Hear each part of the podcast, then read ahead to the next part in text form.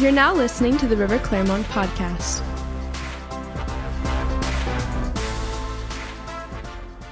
Throw me in your Bible to Isaiah chapter 9. Jesus, Jesus, Jesus. Somebody shout, Jesus. Jesus.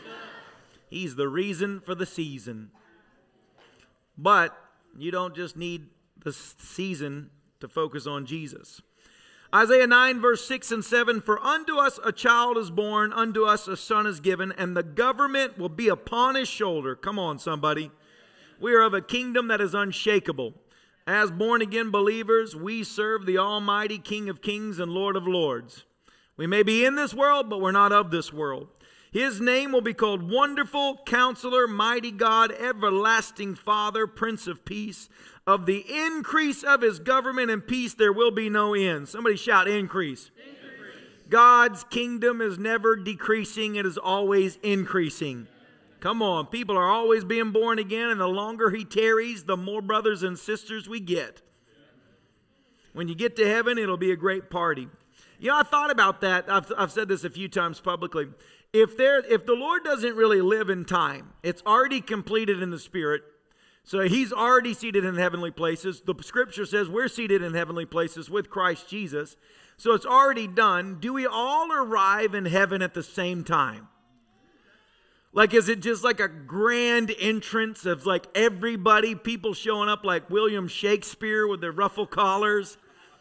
People showing up with their 80s clothes with the Oakley sunglasses and the, the, the tie dye? some hippie Jesus from the Jesus movement being like peace, love, and we're all going together. It's pretty cool, right? Be like, man, that is a rich variety of the goodness of God. Amen. Tonight I want to preach a message to you called the greatest gift. How many people know what I'm going to talk about tonight? I'm not going to talk about Christmas at all. We're going to talk about Easter. No, I'm just joking. All right, but before we start tonight's service, I want to do a game with you guys. It is Christmas. Games are fun. I'm going to say something that sounds difficult. If you can do it, I want you to stand up so that we can all celebrate the fact that you are an incredible person, okay? Are you ready for this? All right, number one, who in here can speak three languages fluently? If you can speak them, stand up and give them a hand clap. Keep standing too keep standing awkwardly while we make other people do stuff.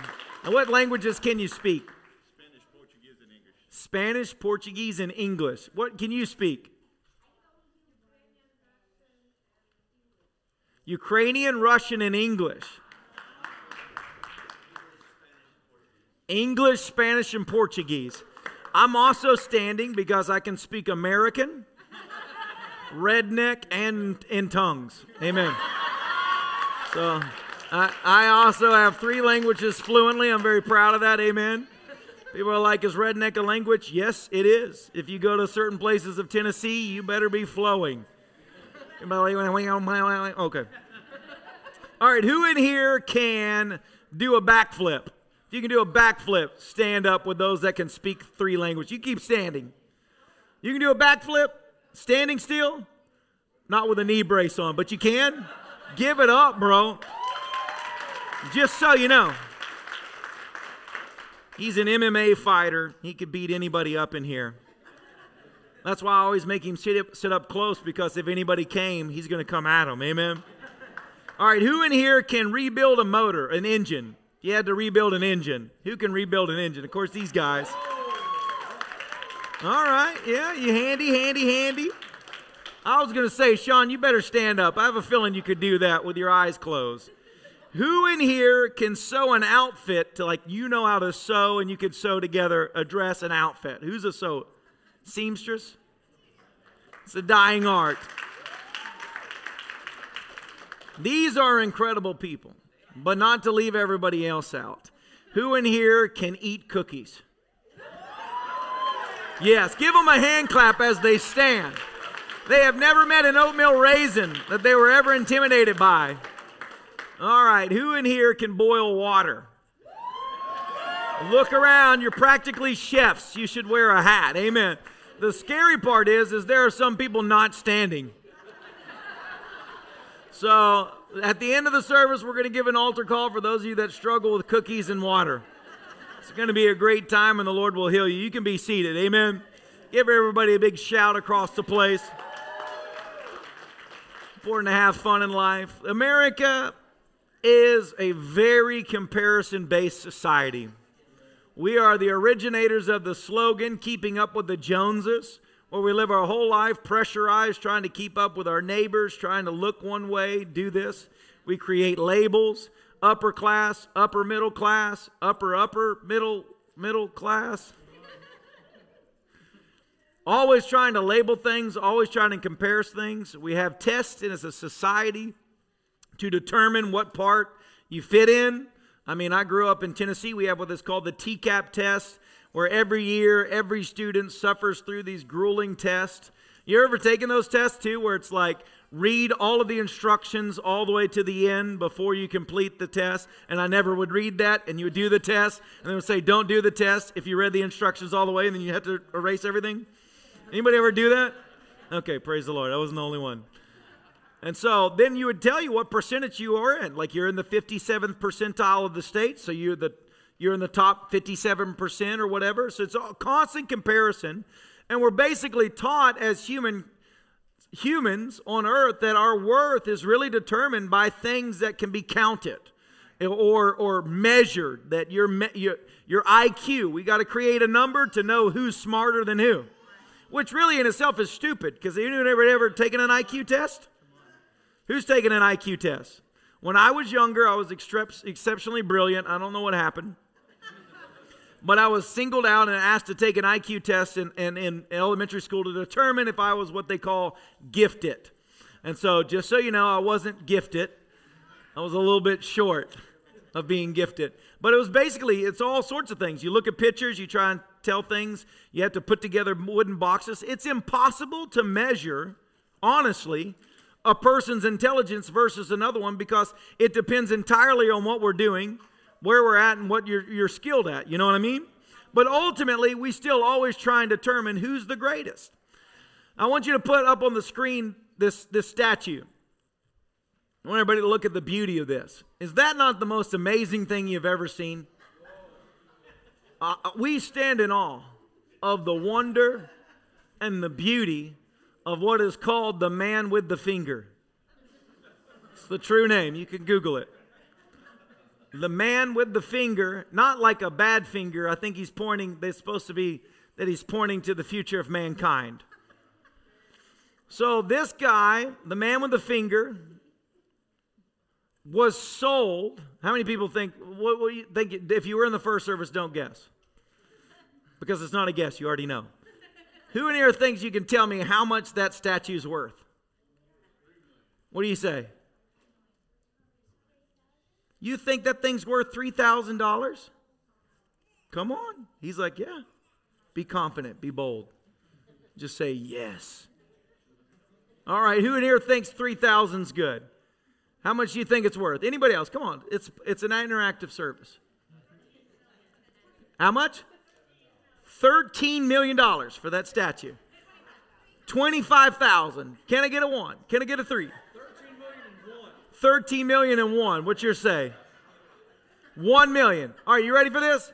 This statue, hit me with, huh? 100,000? This statue is worth $141 million. The man with the finger. $141 million. Joe, would you give $141 million for the man with the finger? I'll stand in your yard like that for half the price today and today only. Oh, there we go. Do I got it? Okay, take a picture, it'll last longer. $141 million for that. The artist himself actually said that when he created this, there was an art show the next day and he had no art for it. So he was staying up late, stressed out. I need to create something for the art show. And only at midnight did he come up with the idea to create the man with the finger. And he worked on it from midnight till 9 a.m. and produced this lovely, unbelievably accurate statue of a man with a finger. that sold for $141 million. Nine hours from, from creation in your mind to completing the work, $141 million. So, can anybody in here tell me why it was worth $141 million? Because someone was willing to pay that. someone was willing to pay $141 million. Some people just have money, obviously, you know what I'm saying? But that obviously you know where I'm going with this then. So if if so, if the value or the worth is determined on what someone will actually give to exchange for the ownership of it, then what is your worth? Because Christ is the lamb slain before the foundation of the earth that gave his very life before you even knew him, before you could even know him, before you could even know you needed to know him, he decided you were worth whatever it took to pay the ultimate price. You have great value. Come on, somebody. Great value. Gifts of great value. The Bible says a gift opens, a gift of great value opens doors. Christ gave the best gift he could possibly give. And ultimately, a lot of times we, we know this, we think about this. Yes, Christ gave his life for each and every single one of us. Yes, he died on Calvary's cross. But if you really begin to understand and put yourself in the understanding that Christ did this as a man, right? I mean, look at the way we responded in 2020 because people are so scared to lose their lives. The way people fear grips people to be willing to embrace the fact that you will be tortured, beaten, mocked, your beard ripped out, and endure all of that pain so that people that you haven't even met yet will one day call upon your name. That's wild. He gave the best gift. Now it's Christmas time. This is why we actually exchange gifts at Christmas time. Who in here has ever got a gift of extreme value for, from someone that they gave you, they wanted to bless you with it, and you didn't have anything to give back? What happens? You're like, man, I need to give them something, right? Jesus, what did they just do? They just blessed my socks off. Who in here has ever had a gift of that magnitude? Or who in here has ever given a gift of that magnitude? Now, when you gave the gift, did you really want anything back? No. See, that's the beauty of a gift. You just give it because you love the person and you want to honor and bless the person. Christ did that with you. And ultimately, what you do with the gift is entirely up to you and I. You could take that gift, throw it on the ground, and walk right out the door, or you could value that gift and every day of your life cherish the fact that that gift was given for you. You could make it personal and realize Jesus did that for me. Come on. And if you had an attitude of gratitude, what would it do? It would make you desire to give a gift in exchange, right, Pastor Joe? When someone blesses you, it sparks within you the attitude that I want to bless this person back. Right? And so, what does that look like for us? How can we ever repay Christ Jesus for what he gave for us? Can you ever give your life for Jesus? Well, the Bible says that you can live as unto the Lord or die as unto the Lord, but let everything be done as unto the Lord says you can present your life as a living sacrifice unto God. Thank God that we don't have to present it as a dead sacrifice. But as a living sacrifice, I can give my life to Jesus Christ as an exchange for what God has already given to me. Come on, somebody.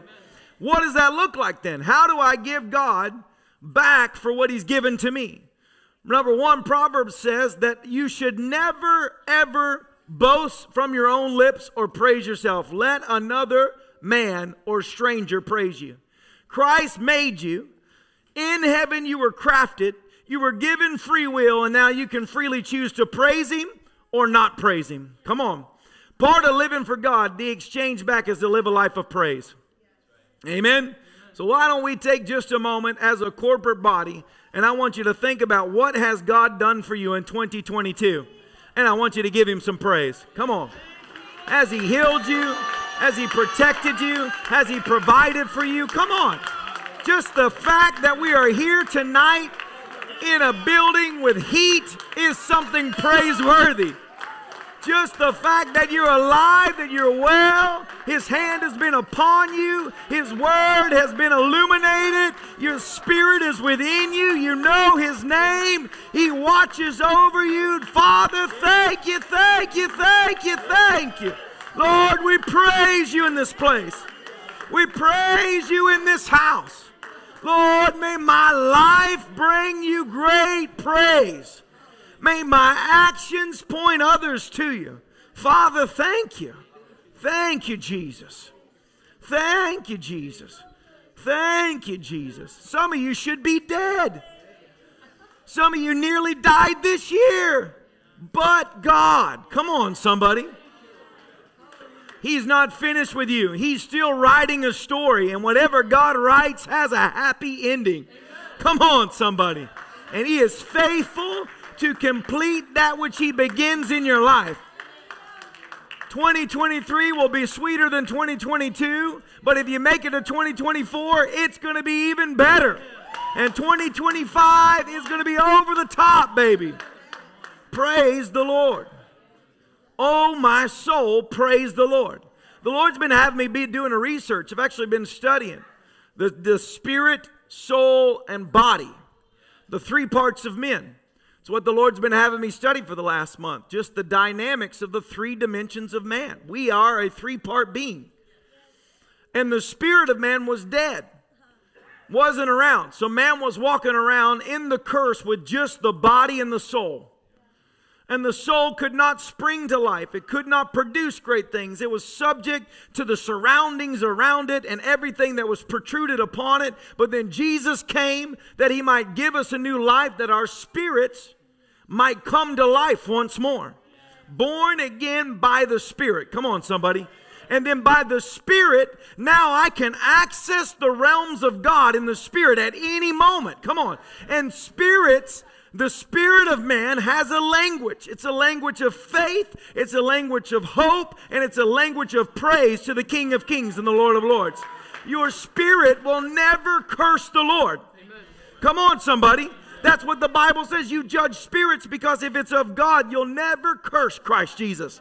Your spirit will never have a negative word to say about God because it knows His faithfulness, it knows who He is, and it knows life itself is dependent on Christ. Hallelujah. Man, when you begin to tap into life in the Spirit and stirring up that life within you, praising the Lord, Father, I thank you for today. I thank you for tomorrow. I thank you for your hand upon me, leading and guiding me and providing for me. Come on, somebody. Praise Him. He's good. He's good. Look at a world that is professional at complaining. My gosh, there's truth in the saying that good or bad news travels fast. It does. Or is it good news travels fast? Well, anyways, bad news travels fast. Maybe good news does too, but ultimately, I look at my phone, you know, you ch- search your phone when the news things come up. I can't tell you ever a good news article that actually pops up. The world never celebrates anything. It's always, you know, Trump's going to go to jail, you know, They've been pumping that same story forever. I pray it fails. In Jesus' name. But ultimately, life in the Spirit is a life that you begin to, to tap into the fact that, man, I'm going to praise the Lord in any and all circumstances. Even when I'm going through trials and tribulations, because I know that I only go through them and I don't remain in them. And I'm going to praise the Lord the greatest gift exchange. How do I live for God? Number one, you don't live your whole life complaining. You live your life praiseworthy unto the King of Kings and the Lord of Lords.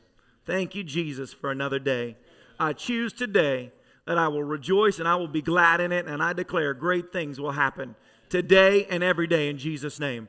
Amen? amen. You with me, church body? Praise the Lord. Somebody shout, Amen. amen.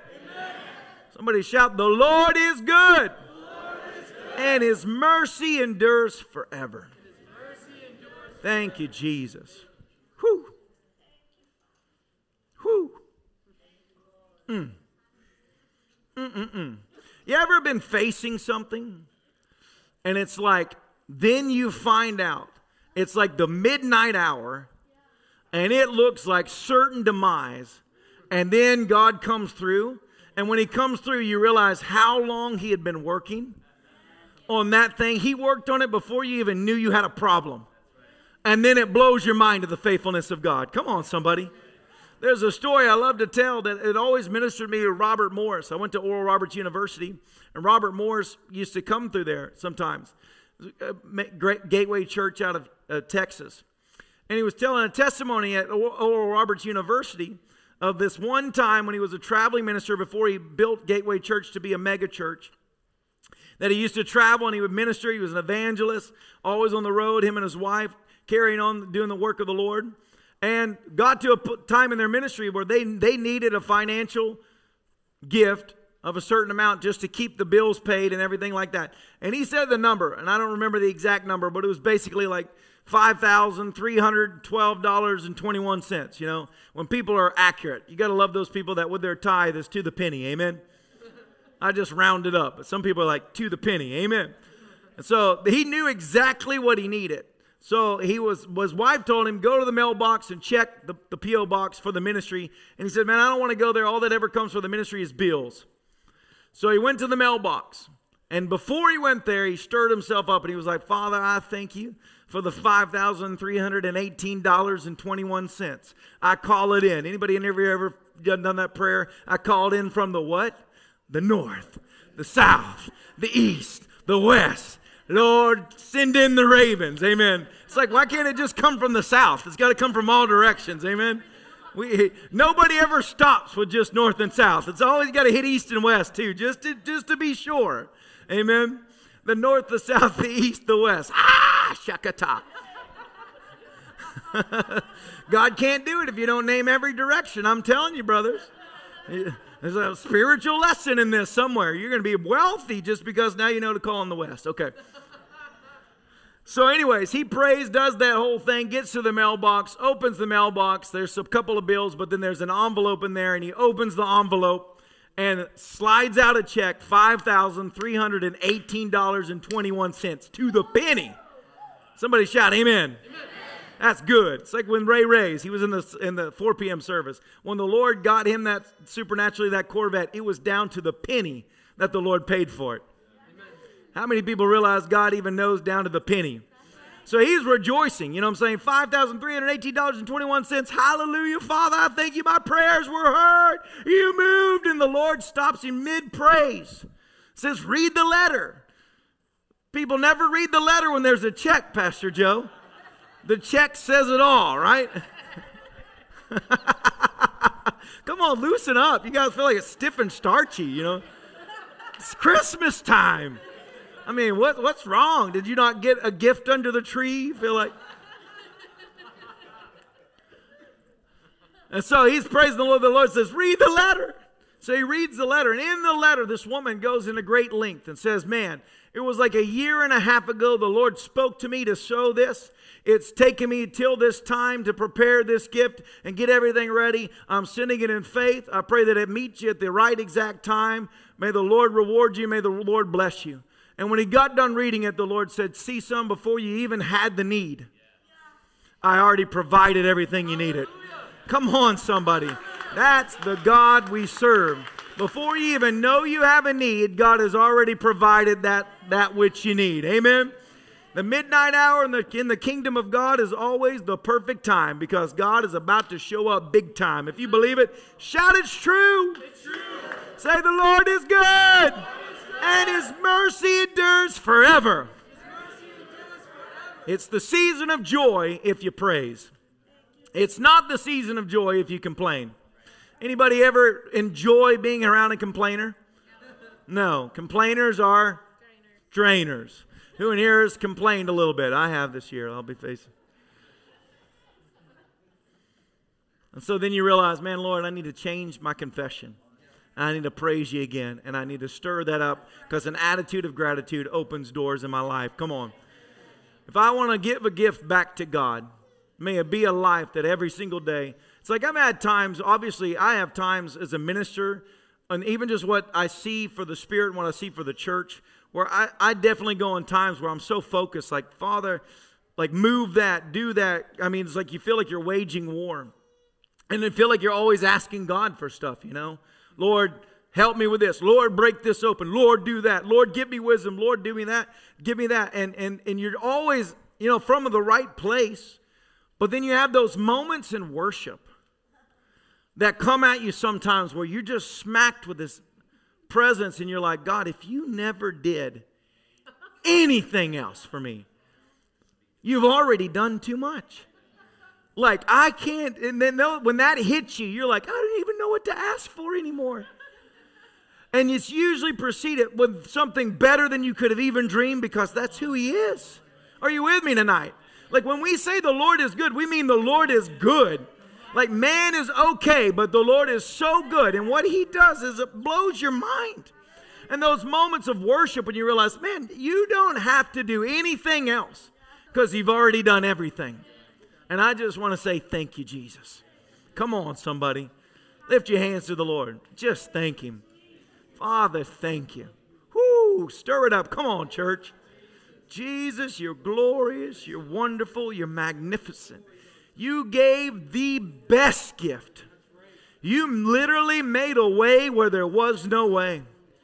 You are a river of life in the middle of the desert of this world. You spring up within me. And Father, tonight I glorify your name. Majestic is your name.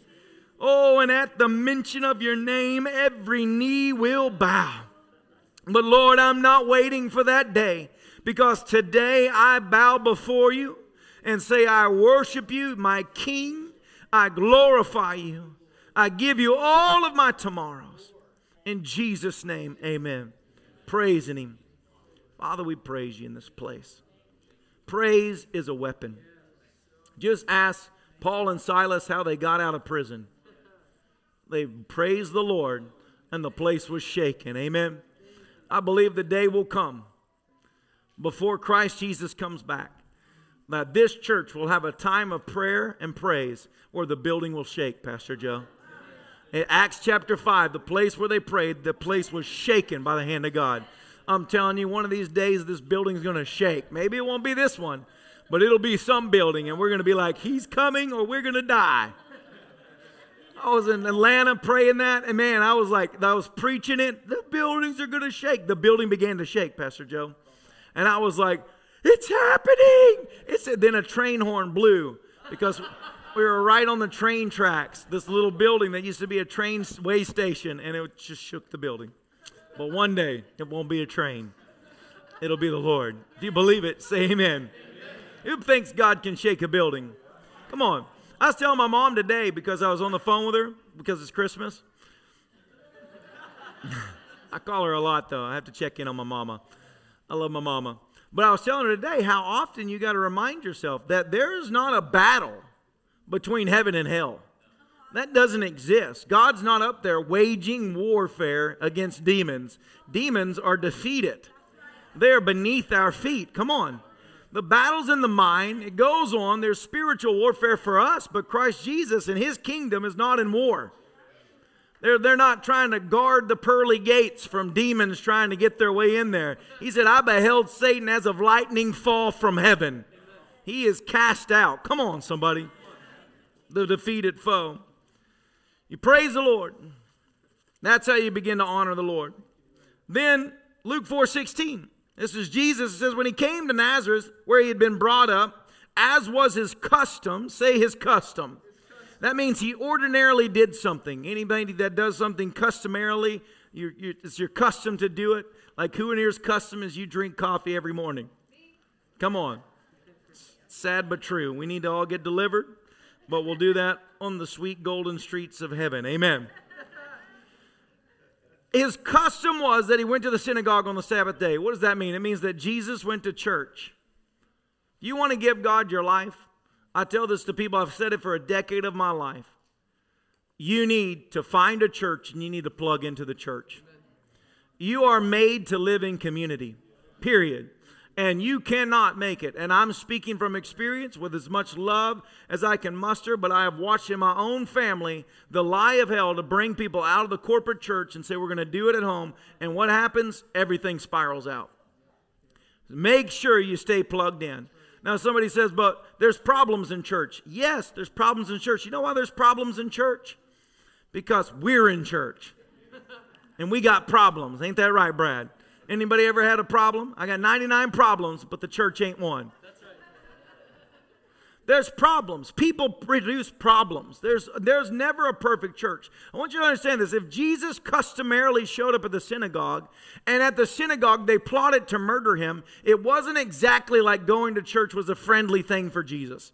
Hey, Jesus, come here. Let's stab him in the back and throw him off a cliff. But he kept coming. So, what's our excuse?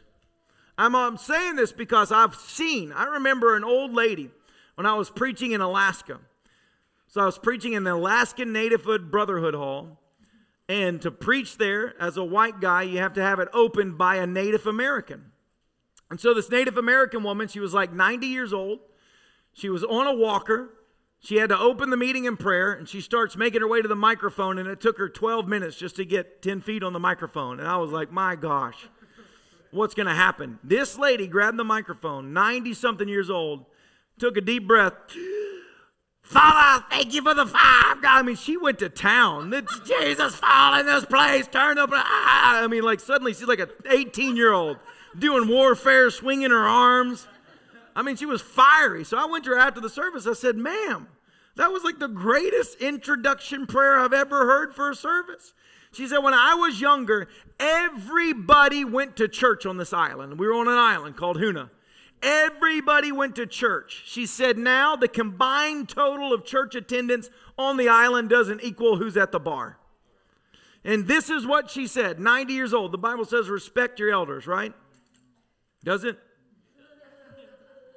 Just checking. She says, When I was younger, we were taught to go to church. But then my generation did not teach our children to honor the Lord in that capacity. And she said, One generation and we've lost everything. You know, Joshua stood up before the Israelites after the supernatural hand of God delivered them into the promised land, undeniable victory. That the sun literally stopped for them to win a battle. And he said, Choose what God you will serve. But as for me and my house, we will serve the Lord. And two chapters later, it says, There arose another generation, the next generation, that didn't even know the Lord. It happens in a generation. Come on, church. Do you like where America is right now? Who in here thinks America is hunky dory? No, we need revival. We need reformation. We need a shaking going on in this nation. We need to get the hell out of our leadership and get the heaven back into this place. If you agree with that, shout amen. amen. It's true. Let me tell you, where does that happen? In Washington, D.C.? No, it happens in the local churches. Where are callings heard? Where are destinies revealed? Where are bodies changed? Where are supernatural encounters? It's in the church. Come on.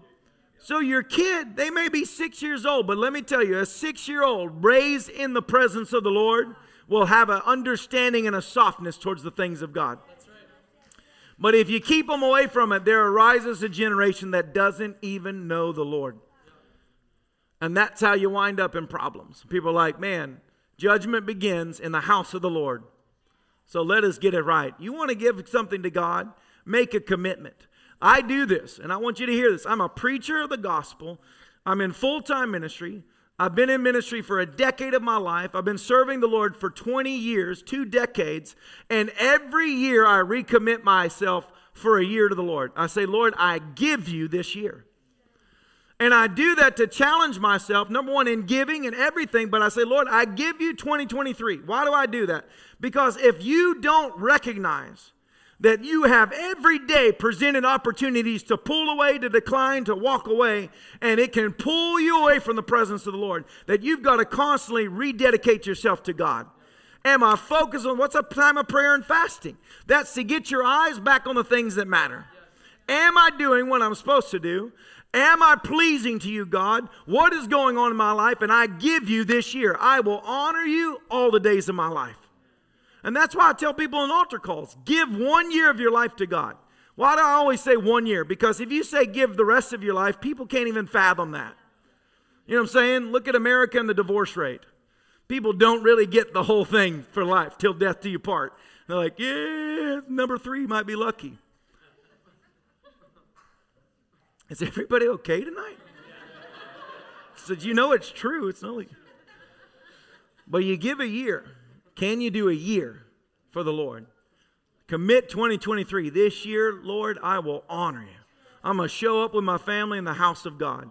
I'm going to serve you, God. They're going to know the voice of the Lord. They're going to draw nearer to you. I'm going to lead them. I'm going to guide them. And parents, you got to lead. Amen. Lead them into the things of God. The Bible says when Simon Peter met the Lord that he instantly went and led, or not uh, Andrew, instantly went and led Simon Peter to the Lord. Are you leading by example? You want to give something back to God, the great exchange? Let a year of your life be dedicated to the house of God. I thought about that today as I was leaving Publix with tons of sandwich meat, and a man out there with Salvation Army was ringing their bell. You know the history of Salvation Army? It didn't just begin as a thrift store, it began as an army of salvation that had such a reputation, armies would meet the missionaries when they showed up at the countries because they thought an army was invading. But it was missionaries on a mission to win the lost at any cost. Salvation Army. William Booth had a supernatural, life changing encounter with God in a dream where he watched humanity drowning and he cried and wept himself till he woke and said, I'm going, I'm going, I'm going. I've been to his house in England where his house has got a plaque on it. You can walk up to it, people live in it, but you just, everybody runs up in their yard and takes a picture and giggles. I'm sure they really love that. Amen. But William Booth wrote, the day he preached the gospel in England, it was in the 1500s. It was so perverse as a society that the Englishman was a drunkard, a glutton, a wicked man, and everybody knew it. He said the first time he went and preached the gospel out in public, someone turned and peed on him. How many people think that sounds like a good reception? No. And he wrote in his diary, Today I have found what I will do for the rest of my life. Because he was like, This is what we need to do to change England. England had a reformation because of a move of God. It always begins in the house of God. Amen. Come on, somebody. A strong church makes a strong nation. A strong nation will turn the world around. And I'm telling you, Jesus is going to come back for a strong church. If you believe it, shout amen. amen. Hallelujah. What's part of that? Another thing to do. It's part of building a strong church. Jesus said this in Matthew 23 23. You can read it yourself. He says, You pay the tithe of mint and anise and cumin, but you have neglected the weightier matters of the law, which are justice and mercy and faith. These you ought to have done without leaving the others undone. Jesus rebuked the Pharisees, saying, Yes, you tithe, you should do that, but you should also be people that stand for the kingdom of God, justice, mercy, and love. Amen? Amen. But he, he doubled down on the fact that you should be a tither. Let me tell you something. There is a plan in this nation to break the back of every single person. Hear me. You don't have to tithe to this church. You can tithe to any church where the move of God exists. But if you don't become a tither, that's up to you. But I'm telling you, you're gambling with your life because the Bible clearly states that if you tithe, if you bring your tithe into the storehouse, God will open the windows of heaven upon your life and pour out a blessing there is not room enough to receive. You have the opportunity, plus, the tithe is the Lord's. It was in motion before there was ever a law where there was tithing. Abraham did it by faith to honor the Lord Jesus Christ. If you're a tither, giving 10% to the Lord. I thought about this, like I said, when I came out of the Salvation Army, because I looked at the guy, and obviously you give to charities, but I thought, you know, so much of my life, I give and give and give. Thank God for a local church to give to. To know that you're not giving to a, to a a, a, an organization that you have no idea what they do with it. You know what I mean? You give to a local church, you're feeding the poor. You're sending missionaries around the world. You're supporting local community efforts. I mean, the church is involved in everything. Take this church. It's incredible what happens. But the tithe, I have watched this year as a church. Hear my heart. I'm not angry, I'm not belittling, but I've just watched this year of so many people that have gone through struggles financially. And let me tell you, I believe in the tithe.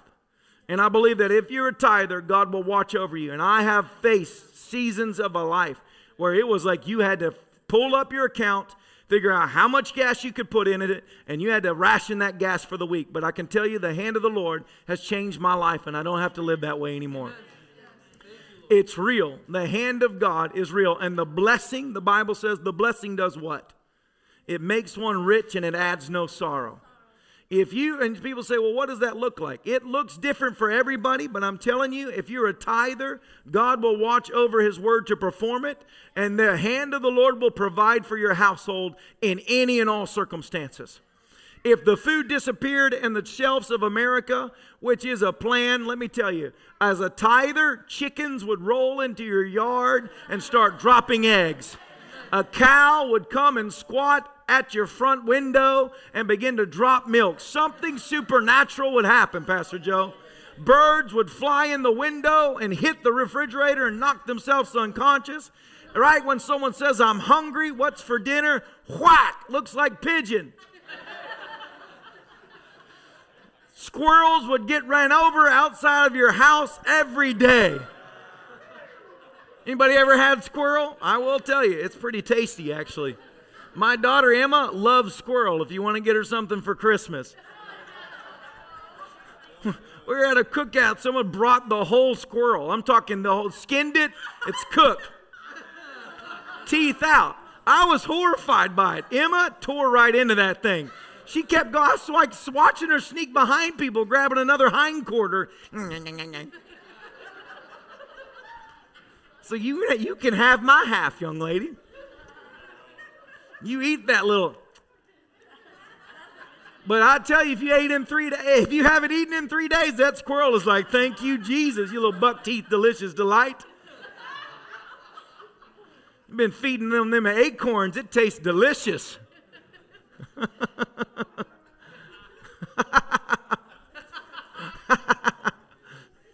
Give him back to the Lord, plus the tithe. God gave you 100%. Come on, somebody. He gave you life. Are you with me right now? You wouldn't even be able to function if it wasn't for the Lord. If you, you, you wouldn't have a brain, you'd be like the scarecrow, the lion, and the whatever, the metal guy. Tin Man, thank you. I was like, he had a name. What was it? Metal guy. Wouldn't have a heart, wouldn't have a brain. But thank the Lord that you have it all. He gave you everything. Every good gift comes down from above, from the Father of lights. I say that with all seriousness. Look, honor the Lord with your with your increase and watch what God will do. God will provide for your household. And the hand of the Lord will be seen by your children and your children's children. And the Bible says clearly, David said it I have been young and I have been old, but I have never seen the righteous forsaken or their seed begging for bread. Come on, somebody. Declare it over yourself right now. As a tither, the blessing of God is on my house.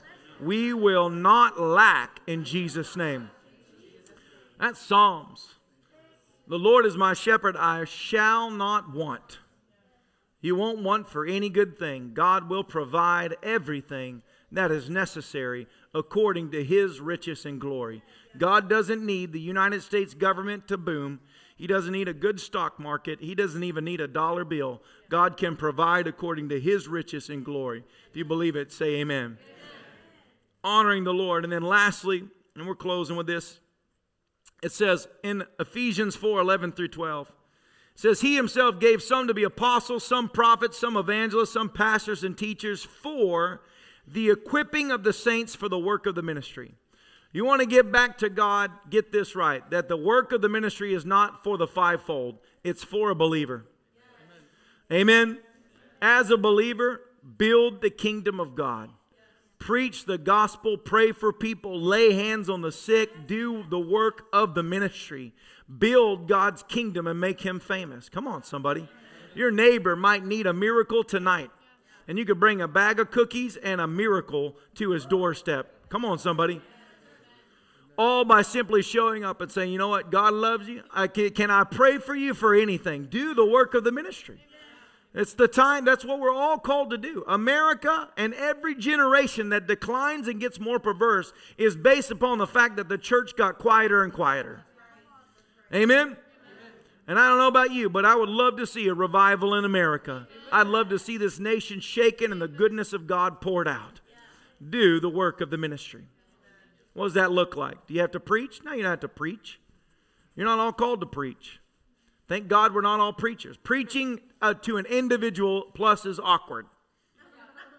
If you ever try and preach one on one, you just make a person feel really uncomfortable. Don't preach to an individual. Don't show up in their front yard and start preaching.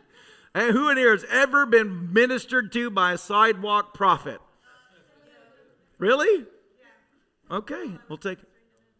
Oh, so you you stopped to pray with him. So it wasn't just judgment is coming that ministered to you. Okay, clarify. Amen. Amen.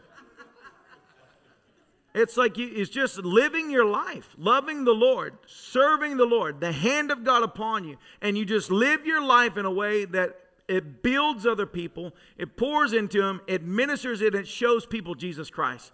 He is good, and this nation needs to see the goodness of God right now. Amen. Thanks for listening to River Clermont's podcast. We pray you were greatly blessed by this message. If you'd like to keep up to date with what's happening at the River Clermont Church, visit us at riverclermont.com.